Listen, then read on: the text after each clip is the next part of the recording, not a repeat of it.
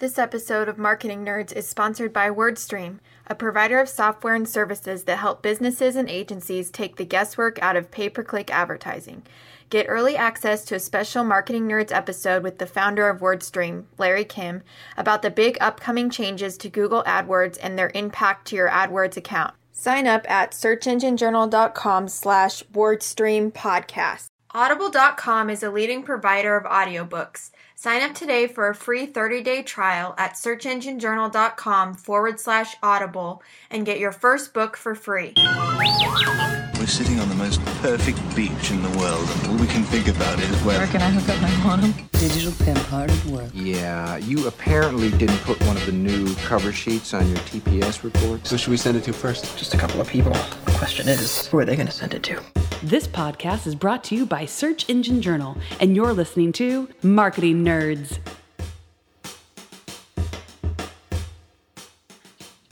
Everyone. Welcome to another great episode of Marketing Nerds. Thanks so much for joining us. My name is Kelsey Jones. I'm the executive editor at Search Engine Journal, and I'm joined here today by Cynthia Price. She is the VP of Marketing at Emma, which does email marketing for the modern brand. Cynthia, thank you so much for joining me. Thanks so much, Kelsey. It's great to be here. So, since Emma does email marketing, I thought it'd be great for us to obviously talk about that. And so, I know a lot of times our audience struggles with getting their emails read and responded to. So, I wanted to delve a little bit deeper into that today. So, that sounds great. That is, you're not alone. That's, those, are, those are the things everyone wants to know. I know, I know that's what marketers want is for people to pay attention to them. So the yeah. first thing to kind of kick it off, I know when I used to do a lot of email marketing back in the day, we spent, you know, hours figuring out the best subject line. So do you have any good tips for our audience on, you know, what makes up a clickable email subject line? Yeah, absolutely. That is that is a common question around here, and um, the the the the right answer is, of course, the one that no one wants to hear, which is that it depends. Um, but the the answer behind that is because it it depends because you really do have to know your audience. So um, the thing about subject lines is that it's the first hurdle you kind of have to tackle with any any marketing project you can or any mm-hmm. email marketing project. You can build a great looking email that does all the things you want it to do, but unless you get their attention with the subject line, um, you know it's a lot of wasted time. So the the, the quick answer is that there's no magic formula, but the key is to really test your audience. Um, almost any good email service provider is going to provide you with a testing tool that allows you to test different subject lines. We test every subject line that goes out. Um, to our customer base and we optimize accordingly. So, you know, what we're what we're testing tomorrow is based on the results of a test from last month, um, and and so on and so forth. But you also really want to make sure that you're u- making use of that pre-header text, the text that's just below the subject line in the inbox, mm-hmm. gives you a great opportunity to kind of give them a preview, especially if they're reading on a phone, of what they might find inside. So a lot of people forget to use that space, um, you know, to to sort of extend the marketing message beyond what you've kind of said, you know, in the subject line, because the subject line is sort of a limited amount of space. Um, and then the other thing is just to make sure that you're you're paying attention to how long it is. An iPhone is going to cut off your subject line. I think it's 32 characters. So you know the key thing you're trying to do in the inbox is stand out. Mm-hmm. Um, and if if your real value proposition or the, the thing that you think is truly going to get their attention happens at the end of the subject line, you want to be really careful that it's that it's short enough that they're still going to be able to see it um, or that it really will get their attention right there when they when they see it in the inbox. Yeah, for sure. And to your point about paying attention to you know the header and the body of the email, that's really important too. If uh, if somebody's using Google Apps or Gmail, because you know in the inbox it shows you the first line of the email in the inbox. So for a lot of people, they read that just you know just as much as they're reading the title.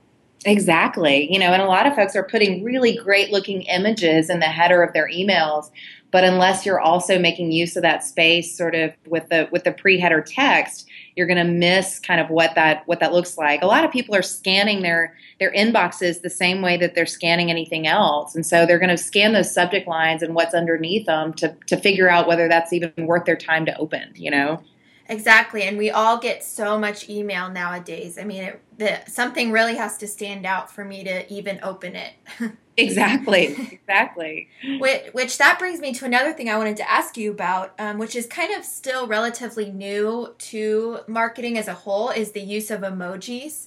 And so I've seen a lot of uh, just personal um, email lists that I'm on for e-commerce sites like clothing or shopping. They use emojis in their subject line and in their emails. What are your thoughts on that? Have you found that to be effective or is it only for certain industries? Yeah, it's a it's a common conversation point around here. We talk about that all the time and we're seeing people use them really effectively. But like anything else, I think, you know, the key there is that you want to you want to use them sparingly. You want to really use them to get someone's attention and not necessarily use them, you know, if they if they start to see you as a brand use a certain emoji or any emoji time after time, their eyes are going to glaze over to that the same way they do with with anything else, you know. Mm-hmm.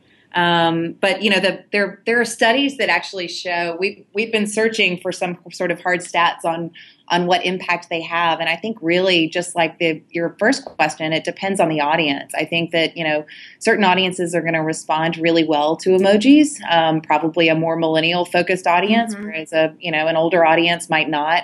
Um, and there are, there are certainly studies that have kind of gone in both directions there. So it's hard to say sort of whether they work or don't work. I think it just, again, it, it sort of depends.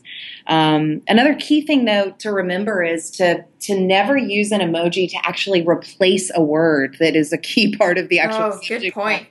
Um, because some email clients will actually not render them properly and we'll kind of give them a, a, little black box of a look and it just confuses the recipient um, and probably is not encouraging them to open um, as a result of that. Yeah, I was thinking about that when you were talking because I have an Android, and so um, they Android has emojis, but they don't have all the ones that iPhones do. Yeah. So sometimes my friends will send me emojis, and it's like you said, it's that little black box, and I either have to kind of guess what it is based on what else they're saying, or I just have no idea. So I think that's something you know people kind of take for granted. They think that what they see on their screen is what everyone else is going to see. And with emojis, for sure, that's not always the case. Yeah, exactly. I think that's really true. So that you know that kind of leads into my next question, which was: Is there are there things that you see a lot of email marketers doing wrong that you think are easy fixes, or maybe they just don't realize, like with the emoji uh, across platform thing? Yeah, I think, you know, to me, I think the the key thing that we see people doing wrong as far as email marketing goes is is just sending irrelevant emails, you know. To your point earlier, our inboxes are so crowded these days and you're not just competing with other brands. And I think sometimes we we get so lost in our email marketing world that we forget that we're not competing with each other so much as we're competing with things that really matter um, to the recipient, things like their their families and their bosses and their work colleagues and everything else. So what you're doing, um, what you're doing for them by communicating with them via email has to be something that's incredibly relevant, and they have to they've come to sort of expect that from you. So gone are the days where sort of a standard newsletter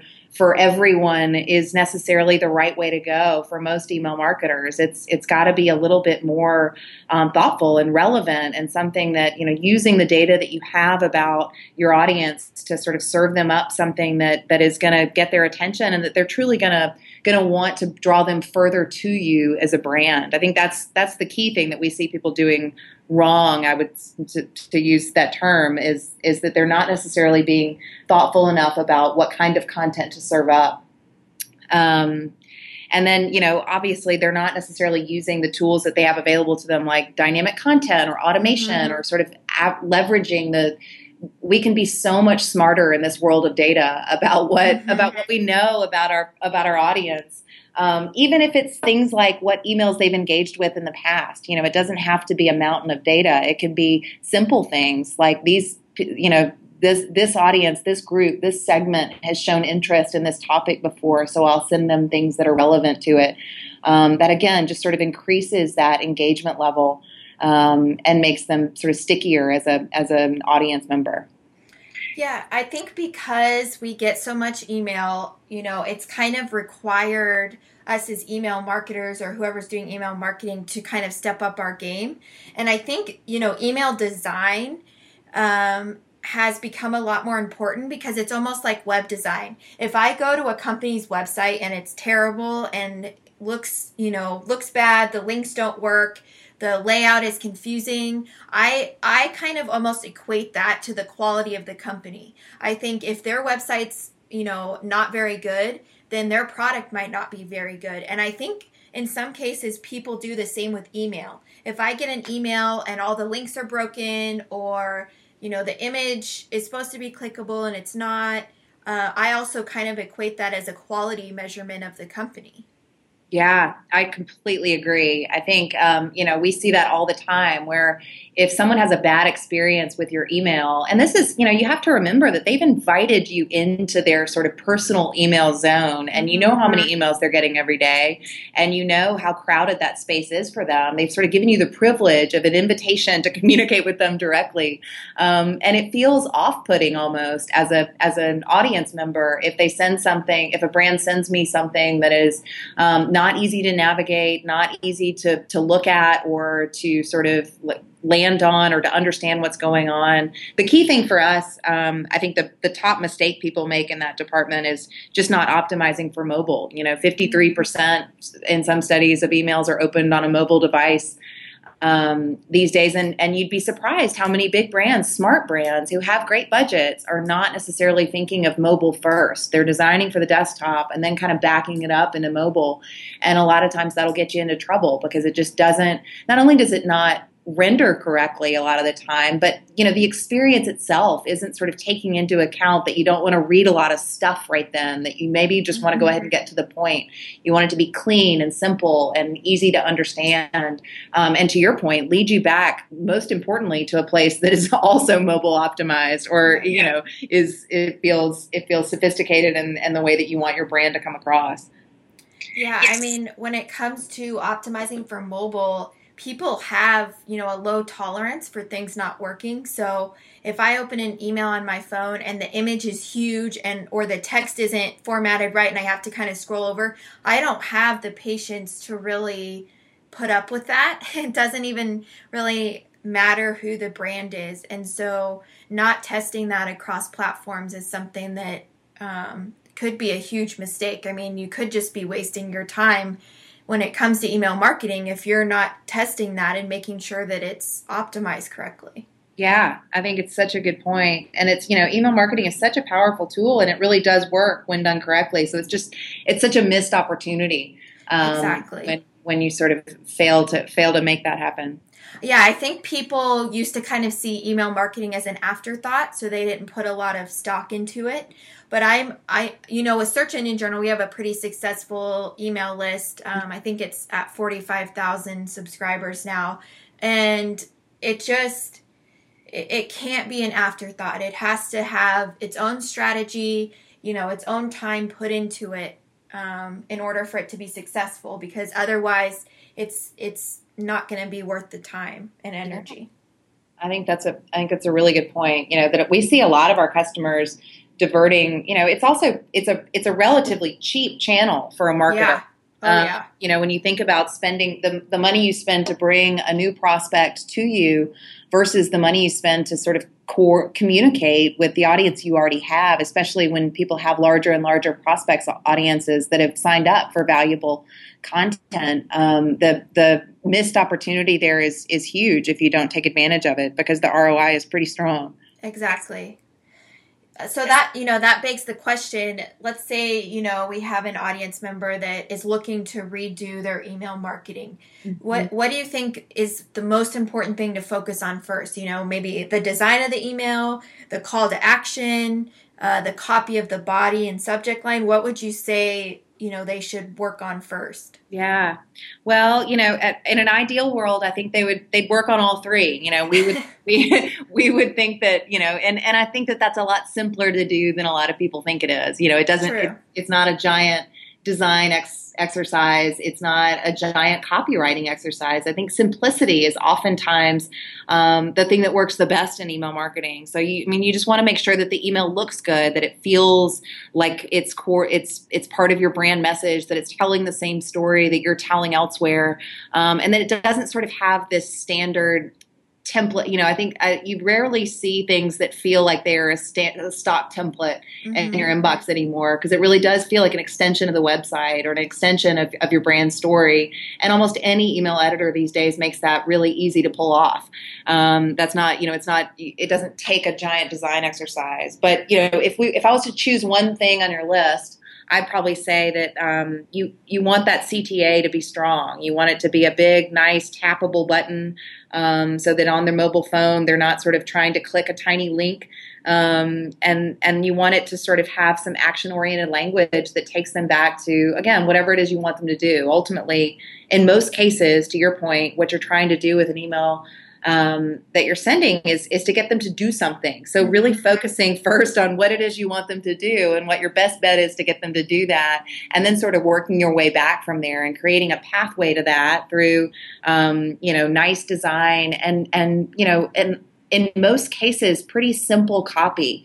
Um, you know, to the conversation about reading on a mobile, in my experience, most people don't want to read a whole lot of long articles right there on their in their email mm-hmm. inbox. Mm-hmm. If they they'd like maybe a little snippet of it, they'd like a little preview maybe if you're trying to get them to an article, um, or they'd like an image if you're trying to make them buy a product. I mean, whatever those things are, just creating sort of a clean, simple pathway for them to get where it is you want them to go, and for you to make it super clear where it is you want them to go. A lot of times people end up with you know too many CTAs in an email and it's sort of confusing as a as an audience member. You're like I can't quite figure out what it is they want me to do here. Exactly. Like even if I want to give you your mon- um, give you my money you need to tell me where I can give it to you. You can't right. just say I have this new product and then not link to it or not have a call to action or an incentive for me to buy right then. Exactly. Exactly. So you know that kind of begs the question have you seen any good examples of brands that have done email marketing right? You know if we're looking for examples to kind of use as inspiration. Yeah you know i think that we always kind of start with you can probably always look to your favorite retailers um, and for the most part they're going to be doing email really well and, and they they obviously have kind of the easiest sell on them because they're looking to sell you things and they probably know a lot about you. So we always kind of say like look at your own inbox and understand what about your favorite retailers are you know is compelling you to want to be a part of that and what can you mimic in your own world even if it's b2b or even if it's um, not necessarily sort of a, a, clothing brand or any of those things there's mm-hmm. there's probably a mm-hmm. lot that you can borrow from that system we also have a couple customers that we always brag on one is the um, Dogfish Head Brewery, which has, um, you know, which is sort of a brand brewery that has, you don't really think of them as an email marketing, um, you know, they're, they're, they're not necessarily trying to get you to buy beer with their email, but they're trying to create a relationship with them as a brand. And so they have, you know, a really great automated welcome series that loops you into their conversation with them. That probably makes their their customers feel like they're a part of a club, which is ultimately, I think, part of the goal to make you feel like you're a part of um, a brand community. Um, and they get great open rates on that whole series. We also love GoldieBlox, which is um, oh, I a, love them yeah, they're they're one of our favorite stories to brag on because they just do such great stuff. They're they do engineering toys that are sort of catered to girls, and they have really a great brand story and some wonderful fans as a result of that. And that audience is growing every day, and they just do really strong things to to sort of draw that that audience towards them. And they're not all salesy, and that's what we love about them is they do a good job of sort of balancing out the sales opportunities with the community building aspects and just the education of the as a brand. Um, they sort sort of know what what their audience expects them to do for that community, and they and they play up to it. Yeah, they're really cool. I like um, what they're doing, and I think they have a unique selling proposition, which you know kind of brings me to a question that I think would be good to close on. Um, you know, when a when a company's trying to decide how they want to structure, you know, their email sequences or the emails they just send regularly, do you think it's more important to have emails that um, have I don't know unique propositions for the subscribers like a like a coupon or whatever? Or do you think it's more important to kind of build that relationship first through storytelling and through kind of I guess pushing or promoting what makes them more unique versus their competitors yeah, I think you know. I think it's typically going to be a blend. I mean, I I'll say for my own purposes that my number one reason of sign for signing up for any retail list is that I want that introductory coupon. Yeah. yeah like there's there's a little bit of incentive on the front end that typically gets the sign up to happen that sometimes works really well. Um, but you also you know there's some brands too that that send me a 20% off email almost every three weeks. Wait for that for that to come around you know? Like there's know. a little bit of you can overdo that um, if all you're doing is offering offering coupons and discounts. Um, i think it, it definitely requires a balance and it, it definitely also just requires knowing your audience. You know when you have a thoughtful audience like GoldieBlox does, it gives you some different opportunities to play with content and education and community building um, in ways that aren't necessarily just about buying a product.